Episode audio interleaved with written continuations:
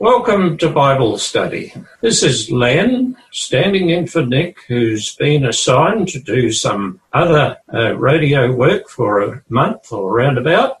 We hope you enjoy this series of studies, which is commencing today, about sharing our faith with other people. But before we get into this, I'd like to introduce the panel. And Harvey hasn't been with us for a while. Welcome, Harvey. Welcome. Thanks, Len, and I'm happy to be here. Thank you. And well, we're glad to have you back again. Good to be, good to be in your company, folks. And Ken, all the way from the other side of Gawler. Pleasure to be here today. Thank you. And Helen, also up near Gawler. It's a delight. I'm looking forward to this study today, and I pray that the listeners will gain much through our panel discussion and Lydia, who's closer to the hills than what we are. Yes, I'm very grateful to be here to study God's Word. All right. The theme we're going to share over the next 12 or 13 weeks is about sharing our faith and hope with other people. Now, just imagine for a moment, put yourself in a situation where you've just popped down the street to the nearest service station to tank up with fuel not far from the end of your street, there's a fallen power wire. What would you do about it, knowing that your partner or friend or someone who's special to you will be passing by that point in a few minutes? Well, if it was me, I'd phone them and let them know what to expect. Or perhaps you discover that a nearby service station was selling fuel at half the normal price. Would you keep that information to yourself or would you let others know so they can have the benefits of your discovery? You know, there is good news for everyone in this tired old world. And God has given his followers the task of sharing that special and wonderful information with other people. As your Bible study panel for this week, we accept the privilege and responsibility of sharing that good news with you. So it's all about good news today. But before we actually begin this study, I'm going to invite Helen to pray for us as the panel and for you as listeners. Thank you, Len. Let's pray. Loving Heavenly Father, yes, we want to thank you for the privilege of sharing you and the responsibility of sharing you, the good news with other people. Father, we just pray that people today will see you in, in the light of your, your love and your forgiveness, uh, your mercy and your compassion and your power. And Father, I just pray that as we study today, that our hearts can be lifted more towards you. Father, we just want to thank you for this time that we have and the lessons that we can learn. And we ask for your blessing on us as a panel and on our listeners today. In thy name, amen. Amen. Thank you, Helen. Well, we're talking about good news. Hey, Ken, what, in a nutshell, is that good news? Well, Len, to explain that one a little bit simpler from God's Word, we're going to look at 1 Timothy chapter 2 and verses 3 and 4, and I'm reading from the King James Version. For this is good and acceptable in the sight of God, who will have all men to be saved and to come on to the knowledge of the truth. Now, I believe this is an incredibly powerful and amazing verse here because irrespective of where you are standing in this world, irrespective of what you have done good or bad, irrespective of how you feel about yourself, God is doing his utmost to save you and wants him in the kingdom and is calling out to everyone, every man, woman, and child on the face of this earth. No one is restricted to heaven. Well, what about, say, criminals in prison? Does God want them to be saved? God is looking for everyone to be saved. I understand there are many criminals in prison who have done some terrible, terrible things, but we have to remember that the earth is a battleground for good and evil, and unfortunately, many of these people that have done terrible crimes have been led unknowingly into evil acts. And uh, it's not, I believe, what they really want to do, but Satan and all the weapons he has at his disposal gets him to commit terrible things. But God still wants every man, woman, and child on the face of the earth to be in heaven. Yes, that's really lovely. That God is a God who cares no matter what a person has done. Well, some people, of course, don't know about God. Some people have never read his word. Harvey, how does God reveal himself to mankind? Well, in fact, God has many methods which he uses to reveal himself to mankind. And he has done it many times directly, through visions, through dreams, through just direct speaking to people, angelic beings appearing and giving a message as shown in the Bible in a number of places, through miracles and through his word. We study his word constantly, which is really good. And that's one way that God speaks to us. He also speaks to us through what he has created. We recognize God's love in the beauty that we find around us. It's not all bad yet, but it's certainly not as good as it was when it came from the hand of the Creator. But God reveals himself to us in so many ways. And just through our friends, we can be told about God. People that we meet by chance can actually introduce us to some aspect of God, and each one of them can have an influence on us. So nobody is exempt from the fact that God has some influence on their lives if they are willing to accept it. Yes, of course, what you've just said there is very important because some people um, are biased right from the beginning. But God tries to reach people in many, many different ways. Now, we're talking about God doesn't want anybody to perish. Can man save himself?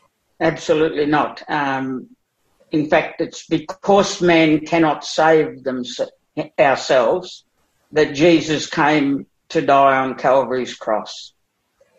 All right. Well, if to save ourselves, that would all be unnecessary. It doesn't matter whether we've got money or prestige or power or position, anything that we perhaps hold up as being something good, none of that is any good as far as our salvation is concerned. Our salvation is only through Jesus Christ. So, when we talk about save, what does it actually mean? Well, to be saved, of course, is what we said earlier, is in that we don't want anybody to be missing out when Jesus returns to take us to the kingdom. That's the ultimate salvation. The final salvation, we could say, is that it will be when Jesus comes, he will take us back to the place he's prepared for us. All right, uh, Lydia.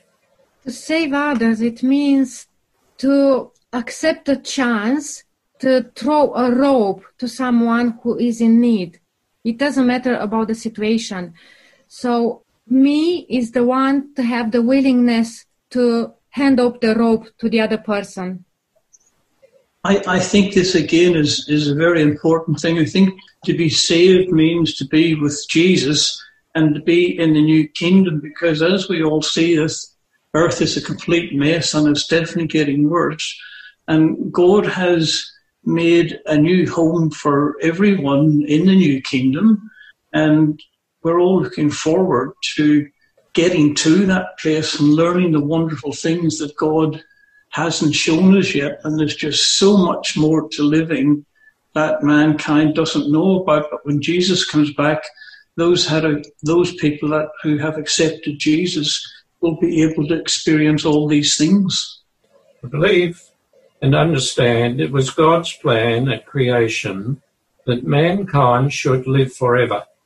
But of course, mankind sinned, and the penalty for sin was death. To be saved, and all those things you've just said are really good, but to be saved means to have eternal life, which was God's original plan. And if we accept the conditions, we can have that again. Lydia and then Helen. in James uh, chapter 5 verse 20 it says he who turns a sinner from the error of his way will save a soul from death. If I have the chance to tell a person that he done a mistake and to turn his way in the right way, it means I have an opportunity to save that soul from falling in a pit, from doing a sin, from doing something wrong. Okay, now in view of the fact that mankind can't save itself, God did something about it. Helen? I was just thinking about what Lydia just said. Uh, we have the opportunity of leading someone, yes, but it is only Jesus who, who actually saves us. And in 1910, it says here, and I'm reading from the New Living Translation, it says, For the Son of Man came to seek and save those who are lost. That was his primary reason because we lost out because of sin.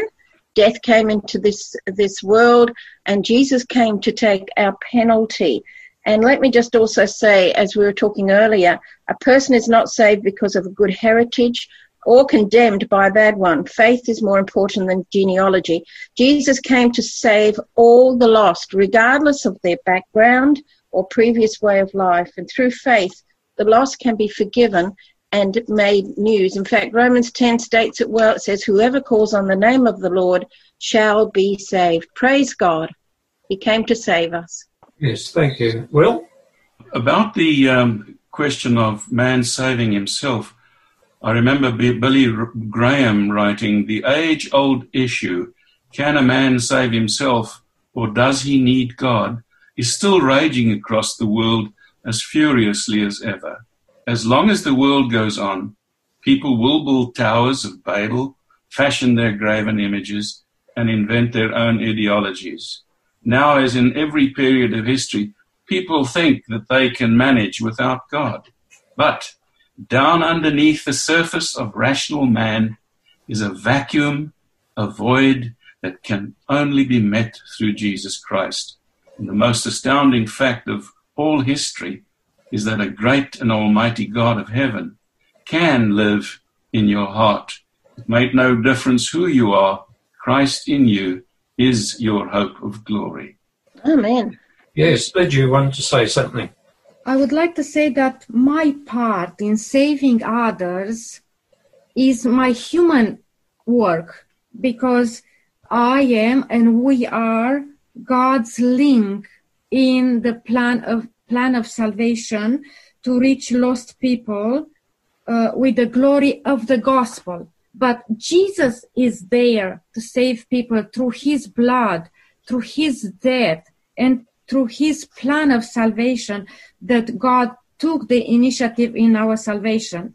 So our work and my work is to cooperate joyfully with him in his work of saving lost people on this earth. Okay, thank you. And and when we talk about lost, well, how are the lost lost? I think by sheer neglect, after such a great uh, promise and offer by God for salvation and eternal life, it's possible to shrug our shoulders to that invitation. It makes me think of um, of Jesus or God's word about Israel, His church, which really represents us as well. That's Israel, of course, of old he, he of Israel, he declared, um, I had planted you like a choice vine of sound and reliable stock. How then did you turn against me in a corrupt and wild vine? He says, he testifies in uh, Hosea 10, verse 1 Israel was a spreading vine. He brought forth fruit for himself. Israel is an empty vine. He bringeth forth fruit unto himself. And then lastly, in uh, Isaiah 5, verse 3 and 4, he says, Now you people of Jerusalem and Judah, you judge between me and my vineyard. What more could I have done for my vineyard than I have not already done? When I expect sweet grapes, did my vineyard give me bitter grapes? The lost are lost by rejecting contact with God and becoming bitter and um, and reject as God describes in His Word here. Yes. Now, I know Lydia read one of these verses before, but this is a rather interesting thing. We're talking about sharing the good news of salvation with other people.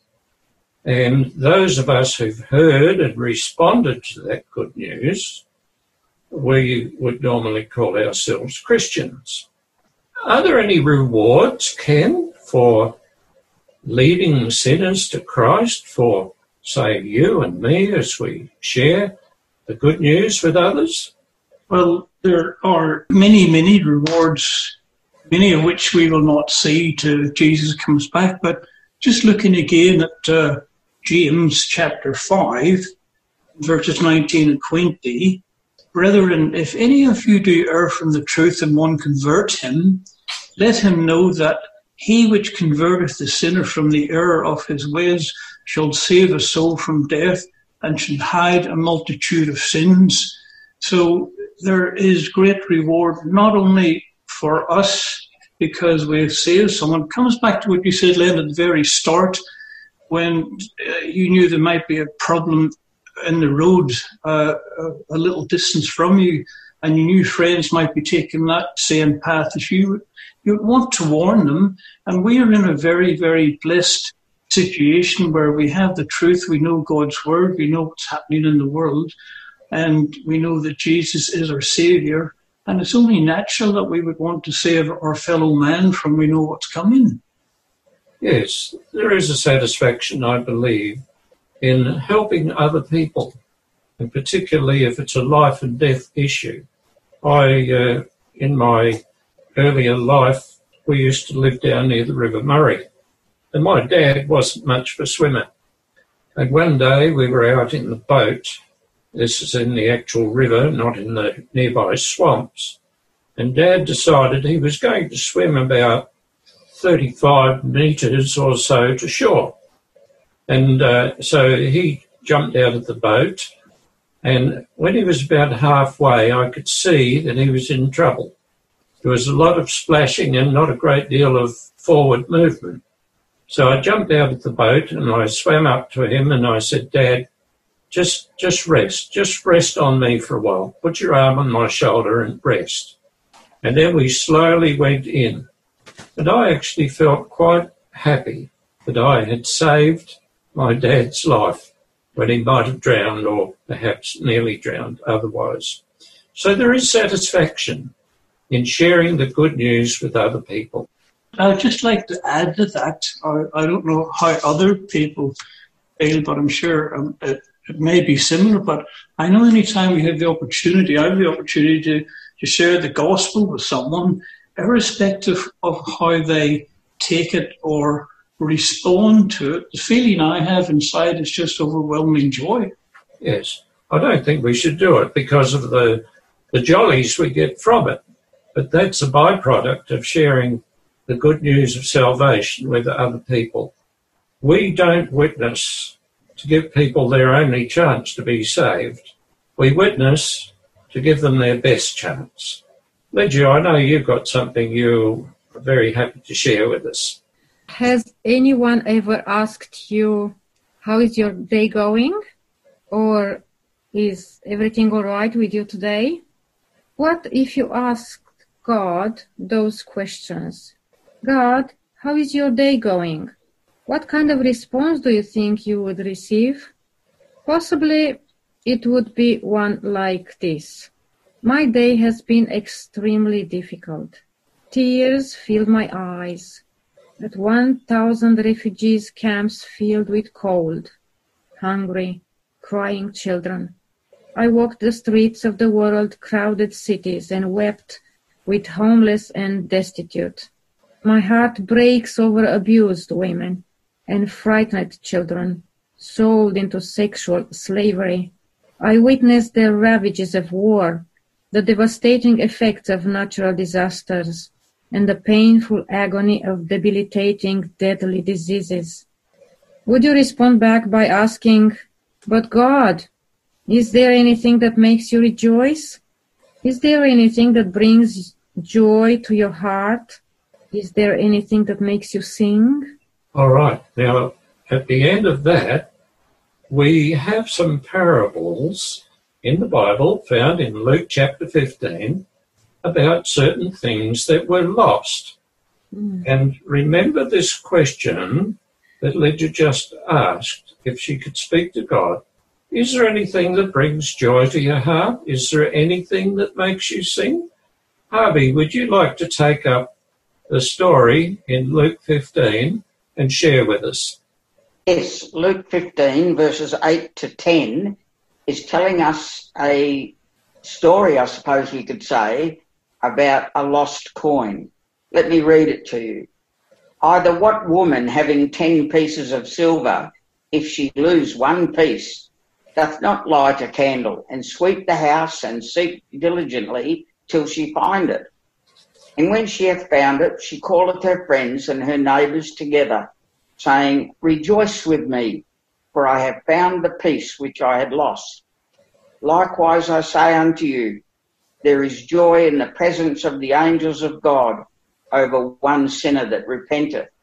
I find this little story a, a fascinating story that by saving a lost sinner, we're causing pleasure in heaven. People are happy because another sinner has been saved. And I think the fact that we know that that can be um, partly because of what we have done gives us joy as well, without a doubt. Yeah. Now, Luke 15 is about three losts.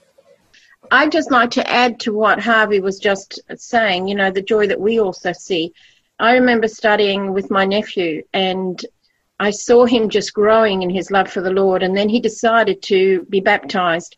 And when he went under the water of baptism, showing that inwardly he'd given his life to Christ, when he came out, I, I had tears running down my face. There is nothing to compare.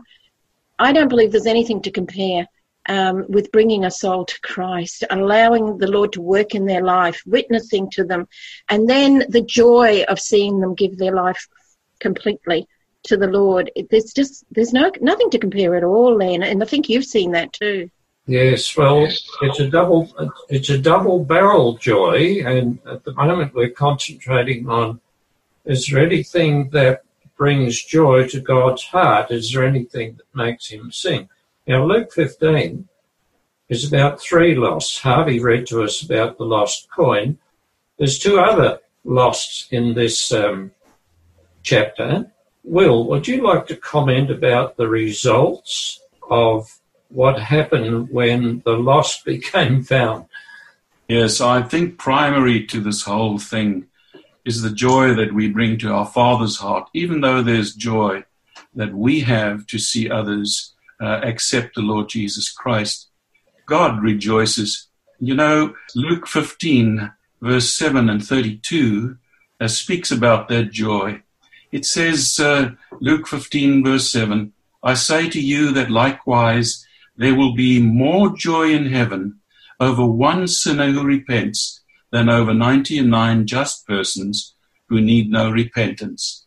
And then in verse 32 it says, It was right that we should make merry and be glad, for your brother was dead and is alive again, and was lost and is found, speaking about the lost son there. But clearly here, um, the greatest joy that we should have is uh, not only the saved soul, but that we're bringing joy to the Father's heart. Yes. When you think about what God has done to save lost sinners, it hasn't been an insignificant thing, has it? The fact that Jesus gave up all the glory that he had in heaven, came down to this miserable planet filled with miserable people, if I can put it that way, and he was despised and rejected, but he did that for the joy that could be had in heaven when people responded to God's kind act. Ken. Again, I just find it totally amazing that uh, what actually does go on in heaven when a sinner does turn to the Lord. And I think we forget that there's actually millions and millions of angels and whatnot in heaven. It's a really big place. And it says that uh, all heaven rejoices when the lost are found. In a world filled with disease, disaster, and death, we can bring joy to the heart of God by sharing the good news of salvation with others. One of the greatest motivations to share Christ's love is the knowledge that witnessing brings joy to the heart of God. Every time we reveal his love, all of heaven sings. Okay. Absolutely amazing what goes on. So there's actually more to it. It's not just when a sinner turns to God that heaven has joy, but we also bring joy to the heart of God when we, as His representatives, share the good news of salvation with other people. If we sit on all that information, it doesn't do much good. But when we share it, it does give pleasure to God, gives pleasure to us too. Now, what did Jesus say about being saved, Helen? Actually, he, he gave us some amazing words. I could just imagine in um, in John seven, in uh, verses thirty-seven and thirty-eight, it starts off by saying, "On the last day, the climax of the festival, Jesus stood up and shouted to the crowds." That alone tells me he had something important to say. You know, the Pharisees had been trying to trip him up all the way along, and here he was at this festival, and he wanted their attention. And his words were, Anyone who is thirsty may come to me. Anyone who believes in me may come and drink. For the scriptures declare rivers of living water will flow from the heart. You know, and you might well say, well, what's what's Jesus actually alluding to here? There are lots of Bible passages that that talk about the Messiah's life-giving blessings. You know, when we come to Him, and He's promising the Holy Spirit to all who believe. And Jesus was claiming to be the Messiah, for that was something only he could do. And he used the term living water. I used to think that was part of our, our job when we um, came to Christ, that the water would flow from us, the Holy Spirit, out to other people. But in doing some study onto that, he was actually indicating eternal life. He uses a term to refer to the Holy Spirit. The two go together. Wherever the Holy Spirit is accepted, he brings eternal life. And I just think that's a beautiful passage that he, he's saying, come, come to me and, and you can have all this. As his witnesses, we must not try to think that people should come to us. We're actually only signposts. Signposts to say, this is the way to Jesus. He is the way of salvation. And we're going to look at that in just a moment. Lydia, what did the Apostle Peter say about how someone can be saved? In Acts chapter 4, verse 12, Apostle Peter says that salvation is found in no one else, for there is no other name under heaven given to men by which we must be saved. So salvation is found only in Jesus Christ. Yes. Now, it's quite interesting that we're having this study this week because yesterday there was a documentary type film that was made about a group of people in uh, United States in Utah. They had some connection with the Mormon Church. I don't think they were mainstream Mormons, but they had some connection with the Mormon Church, and they accepted a man as their prophet. Now, this man was doing all sorts of things. He was saying, God told me that you should do this. God told me that we should get rid of all our TVs and radios and anything that's coloured red, and we should shoot our dogs. I tell you, it's it nearly makes your hair stand on end to just hear what this prophet so called prophet told the people and they believed him. Well, he had a number of wives and some of them were underage and eventually the police caught up with him and he, his life imprisonment. Even admitted that he wasn't a prophet, but the people continued to believe. Life imprisonment, and there's about 10,000 people in this group who believe hmm. that he is still their prophet, although he's in jail. Now, it seems that some of these groups, a leader becomes their God. But our job as witnesses is not to draw attention to ourselves, but to be signposts to draw atten- people's attention to the God who loves them. Well, what kind of attitude should we, as Christian disciples, have toward other people? Clearly, when uh, Jesus comes into the heart, he changes us, that we are not the same as we are before. And um, it's well demonstrated in a little portion in Luke, Luke chapter 6, verses 35 to 38. It says, Love your enemies, do good and lend, hoping for nothing in return. Your reward will be great, and you will be sons of the Most High. For he is kind to the thank- unthankful and evil. Therefore be merciful, just as your Father also is merciful. Judge not, and you shall not be judged. Condemn not, and you shall not be condemned. Forgive, and you will be forgiven. Give, and it will be given to you. Good measure, pressed down, shaken together, and running over, um, will be put into your bosom. For with the same measure that you use, it will be measured back to you. So when I see somebody perhaps and they look all scruffy and half their teeth are missing and they smell of alcohol and nicotine, what should be my attitude toward that person? The love of Christ would constrain us, I think. Do I write that person off? Uh, I think, Len, we should look at that person with pity and understanding. And if we could do something for them, we should do, but always remembering that we are where we are and have what we have by the grace of God. Yes. Lydia? Jesus is looking into the heart, into the soul of people. Jesus feels pity of everyone, so we should do the same. We should feel pity of every every person and try as much as possible in our own possibilities to help the pe- people to regain a normal life and um, as much as we can to do everything possible in our uh, abilities to do for them Yes. love and love people Okay. Harvey.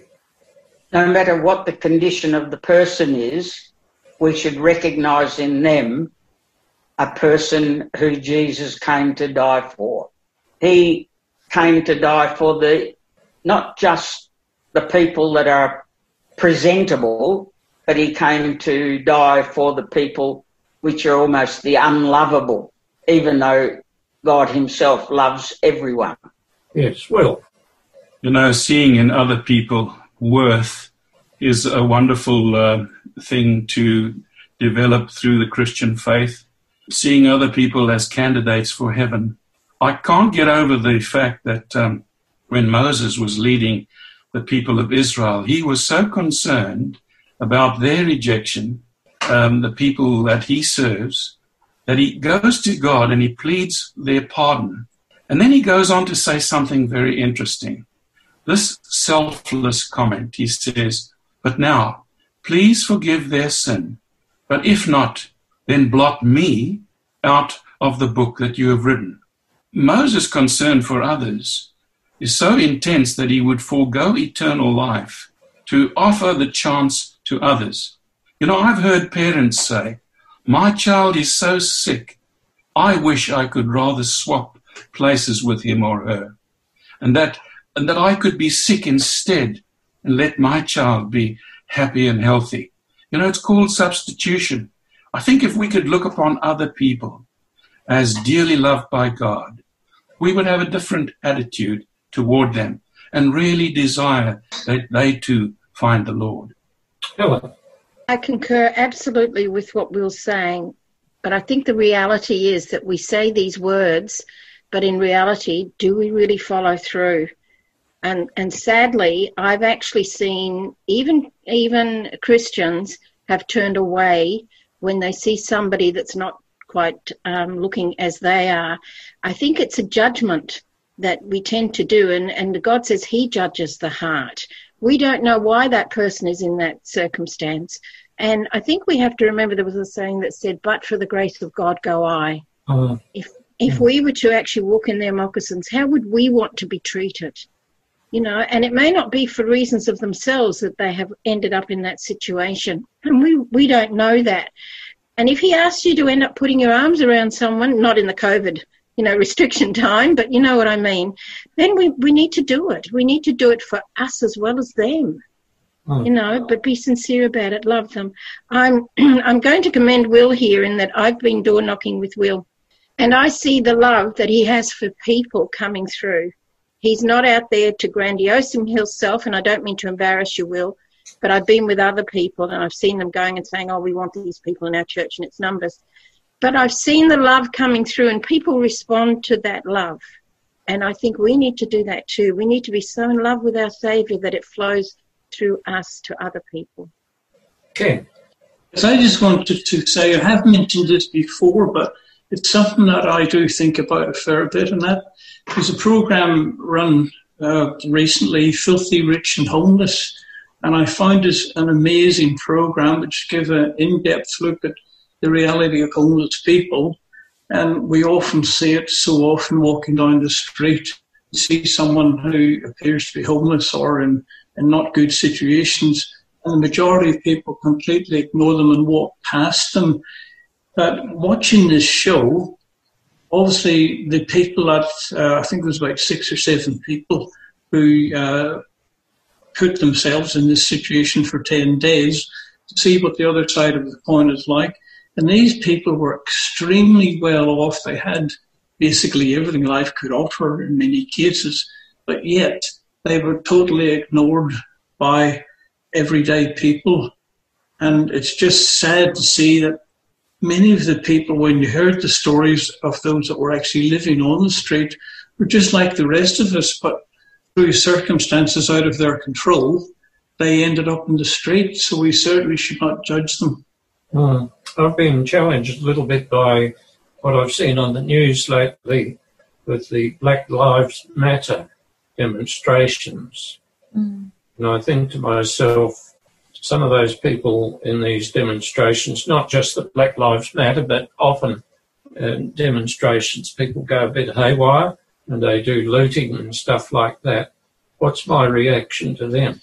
They uh, need, uh, some of them need a little bit of discipline, but it's not for me to judge them in relation to their eternal life. However, you want to say something, then we must move from this point. Yes, I think that we should all understand very clearly that if we see somebody that is what we call the down and out, we should understand that there but for the grace of God goes I. Hmm. We don't know that it would not be us if our situation was different. I know we want to race on. Just quickly add to what Ken Ken was saying and Harvey. I remember there was a man in the street. I was directed to go and see him, and he lived. eh, He slept in a rotunda in the town, and um, I, I had one lady say, "If you're a Christian, why aren't you helping him?" And the next time I saw him, I went up to him and offered him, we had some food parcels left over. And he lifted up his trolley and he said, I have got plenty. And he was one of these people that actually chose to go out and sleep in the rotunda. He had a house, but he actually watched what people did.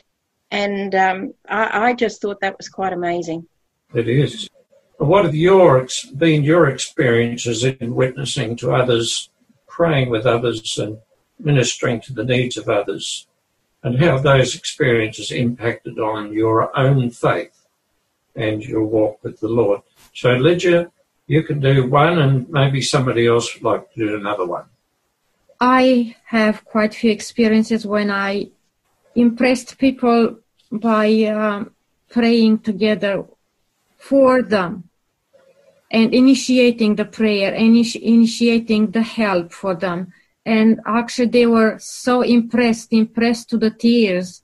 And uh, I said to them that uh, it's in my nature to help people, and it is in my nature to show them love and uh, give them help as much as is in my possibilities to help because I love Jesus and Jesus loves me and my heart is full of love for everybody in need. So quite a few times it happened to me that I had these experiences.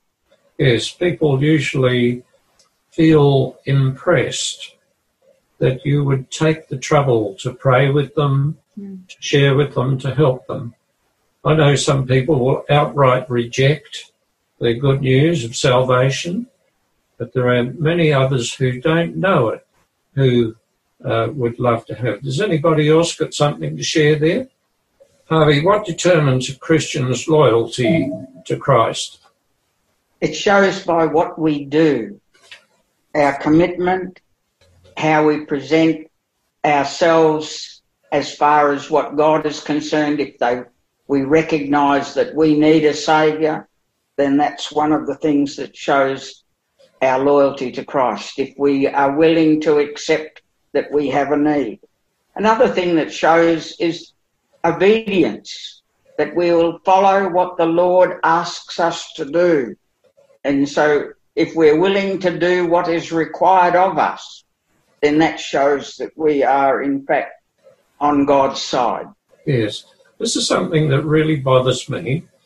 Amongst some of my Protestant friends, some of them are really lovely people, and yet there are certain things which are as clear as daylight in the gospel of what they should, uh, in the Bible of what they should do, but they seem to be able to ignore that somehow. I couldn't do that. I've got to do what God wants me to do. Lydia, you wanted to say something? So what determines a Christian's loyalty to Christ? First of all, if I love the Lord and the Lord loves me and my heart is full of God's love, there's, it's impossible for me not to share with others. You know, if my heart overflows, I have to, to give not only drops of that love to other people because if I, if I receive joy from the Lord, I have to share with others the love, the joy, the good things that ha- happens to me. So when something good is happening with, with me, it's impossible not to share with others. Okay. All right. Now, Helen, uh, in First Timothy chapter 2, verses 1 through to 6, the Apostle Paul gives some instructions to Christians in efforts to reach people with the gospel. Would you like to share with us about that? Prior to that, I'd like to add on to what Lydia was saying. We not only have to obey what's in Scripture, we have to obey when the Holy Spirit prompts us.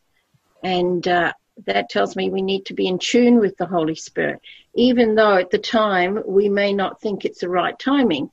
But it's amazing, and I've seen that in my own life, how the timing is God's timing and it's God's appointment.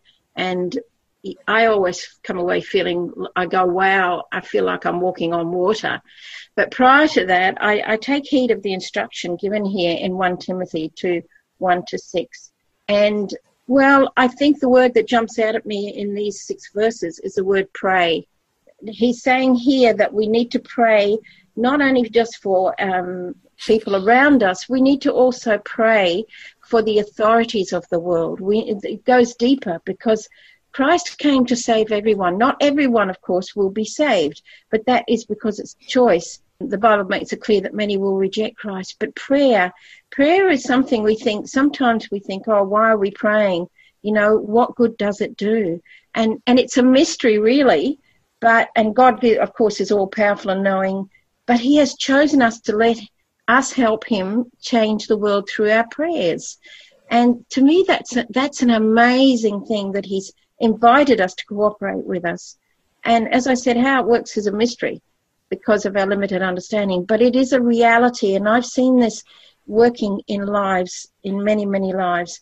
And, and I believe that, that Paul based his instruction about prayer to everyone on his conviction that God's invitation for salvation extends equally to all people. So even if we feel we can't go out to people, we can't, it might be because we're, we're in sickness or whatever, we can pray. And it is so important. And then in praying, we are coming closer to God too. And then we're more in tune with the Holy Spirit. And when we're prompted through that to ring someone um, to send a message, or maybe if you, you're able to go to that person, we're doing the work that God called us to do because He's asked us to cooperate with Him. That's just, to me, that's awesome. You're talking about the King of Heaven here, and, and He wants us to partner with Him because He doesn't want anybody lost. Intercessory prayer. In the Bible, it says that Jesus is praying for us. So the same thing, we have to pray for others. Intercessory prayers makes wonders. Well, I wanted to say that uh, 1 Timothy 2, verses 1 to 6, that was read, what stands out for me is that uh, God, our Savior, desires all men to be saved and to come to the knowledge of the truth. Yes. Now, what did the Apostle Paul do about that, Ken? He said, Whereunto I am ordained a preacher and an apostle. I speak the truth in Christ and lie not, a teacher of the Gentiles in faith and surely. So here he is saying that he is a teacher and it's his job to tell others about Jesus. Yes. Yes, you may remember that uh, the Apostle Paul was once named Saul the Pharisee, who was quite an intellectual person. And when he had an encounter with Jesus, his life turned around. And instead of being a self centered intellectual, he became a servant to bring others to Christ. And it's a beautiful, it's a beautiful thing. What does Isaiah 49 verse 6 say, Lydia? And who is it referring to? It says here, it is too small a thing for you to be my servant, to restore the tribes of Jacob and bring back those of Israel I have kept. I will also make you a light for the Gentiles, that you may bring my salvation to the ends of the earth. So here Christ is referring to Israel. They have to be a light for for the Gentiles. It means for those who didn't know Jesus. And it says here that it's so hard for you. It's too small, a thing for you to be my servant, to, to bring back those who don't know me and to, to be a light, to bring my salvation. And also there is a verse in John chapter 8 verse 12 where it says that Jesus spoke to the people and he said, I am the light of the world. Whoever follows me will never walk in darkness, but will have the light of life. So Jesus is is telling us that we are the light of the world and the light is shining in darkness. So we have to be the, the light for everyone around us because in this way, through being a light, we witnessing for God. Jesus called himself the light of the world. Hmm. Ancient Israel was to be the light Yes. sharing the knowledge of God with um, the rest of the world. They basically failed in their commission. Christ referred to himself as the light of the world, but the Bible, he also says that someone else are lights. Would you like to share that with us? Yes, in Matthew chapter 5, verse 14, Jesus says, You are the light of the world. He was speaking to the disciples and to others that were there with him. But he said, A city that is set on a hill cannot be hidden. So, in other words, we should be obvious to people that we are, in fact, light that is to be spread and that we can be seen by men. In fact, we're told that sometimes the only Bible that some people will be reading is us. Yes. Well, on one occasion, I, in the um, Give Me the Bible programs that I do, I prepared a talk about the purpose of the church. And there are different purposes of the church. But what is one of the main purposes of the church, in your opinion? We are to be outward looking as well as inward looking, nurturing and sharing. The church is there to be a witness for people who don't have the knowledge of the saving grace of God. Can I just say, Len, that it's a bit like the Dead Sea? I think you've done something on the Dead Sea before. and how the water flows into it, but it doesn't flow out. It Yes. became stagnant. And I believe that in our Christian lives, if the grace of God is flows into our lives, it doesn't flow out to others, we too become stagnant and all but lifeless like the Dead Sea. And it's Christian, that's not how we're meant to be. Yeah. Lydia? The Church of Christ, the Church of Jesus, is set up to be a light in the world.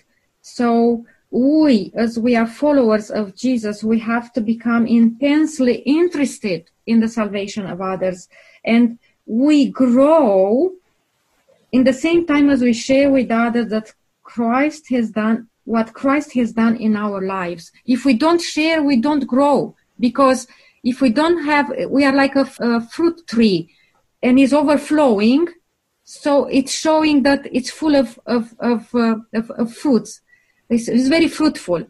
So from those fruit, uh, people are sharing around and eat that fruit. So we have to do exactly the same. Okay. Ken? Yes, I, I think uh, summing that up, I would put it this way. We are to be the resemblance of Jesus. We have to have the eyes that see, the mouth that speaks the good news, the feet that walk to tell people the news, and the hands to help others. Yes. Well, throughout history, witnessing for Christ's sake has cost Christians their homes, some cases their livelihood, some cases their families, possessions, and even lives. Why would they put themselves at such risks to share the gospel message? I, I think, Lynn, it comes back to love. And I believe that the Christians who have the light of God can see deeper than the people in the world and see a lot of things that most people in the world do not see. And they realize this life is only temporary. And to share the gospel is the greatest thing you can do, irrespective of consequences. Yes. Then there is a good um, there's a good uh, answer in uh, Second Corinthians chapter five, uh, um, which says in verse four, "The love of Christ compels us, because we judge thus: if one died for all, then all died, and He died for all, that those who live should no, live no longer for themselves, but for Him who died for them." and rose again. I think that God, through Jesus Christ, compels us to share the wonderful good news. And people are willing to do that at great loss. To save other people or introduce them to Jesus, they can do it at any cost to themselves. I remember one writer writing about Jesus. He would save man at any cost to himself. That's our example. Yeah. Now, the Apostle Paul didn't just give advice, it meant something special to him. And he gives a little bit of his experience in 2 Corinthians chapter 6, verses 4 to 6. Helen, would you just like to share that with us? Yes, I'd love to. 2 Corinthians 6 4 to 6. He actually says, In everything we do, we show that we are true ministers of God. We patiently endure troubles and hardships and calamities of every kind. We have been beaten, been put in prison, faced angry mobs, worked to exhaustion, endured sleepless nights, and gone without food. We prove ourselves by our purity, our understanding, our patience, our kindness, by the Holy Spirit within us. You know, when I think of what Paul went through and what a lot of people go through, and they still stand for Christ. Paul also, while he was in prison, he wrote an epistle and it was all about joy. But I think he realized that his current circumstances weren't as important as what he did with them. You know, he witnessed, and I believe that when we truly recognize the immense sacrifice Christ has made for us, we're overwhelmed by his love and compelled to share with others when what he's done for us, just as Paul did. I think really it's a choice we have, isn't it? We can become bitter because of our circumstances and say, why, why, why? Or we can rejoice in the Lord and say, why not? Yes. All right. Well, um, I know there's this beautiful statement about the Apostle Paul. Lydia, would you like to share that with us? It says here that Paul was motivated by love. and um, the love of Christ constrained us. It means it's urging us, impel, control, or highly motivate. So love must dwell in our heart. A failure to share what Christ has done for us and to minister to others struggles genuine spiritual life, but witnessing places us in touch with the heart of the one who longs for all humanity to be saved. So when we truly recognize the immense sacrifice Christ has made for us, we are overwhelmed by his love and compelled to share with others what he has done for us. All right. Well, that sums it up very nicely. Listeners, this study has mainly focused on witnessing to others. However, we must never lose sight of what that witness is about. It is about God who demonstrates his great love for human beings. Though sinners, Christ died for us. God took the initiative for our salvation. Before we made even one step towards God, he took a giant leap toward us. At tremendous personal cost, Christ left the glory and splendor of heaven and came to this sin affected planet to redeem lost people. And if that's not good news, I don't know what is. Now we're going to close with prayer and Ken, thank you for praying for us and our listeners. Heavenly Father, Lord God, we just thank you for this opportunity today to share this wonderful message of witness. Heavenly Father, help each and every one of us to take on the very nature of Christ in word and deed and to help others where we see and whatever way we can. It is so important, Heavenly Father, to share this wonderful news with others as we see that wonderful day of Jesus approaching. Time is short. Help us all, Lord God, to do the very best we can and uphold those things that are important to Jesus. In the name of Jesus, amen.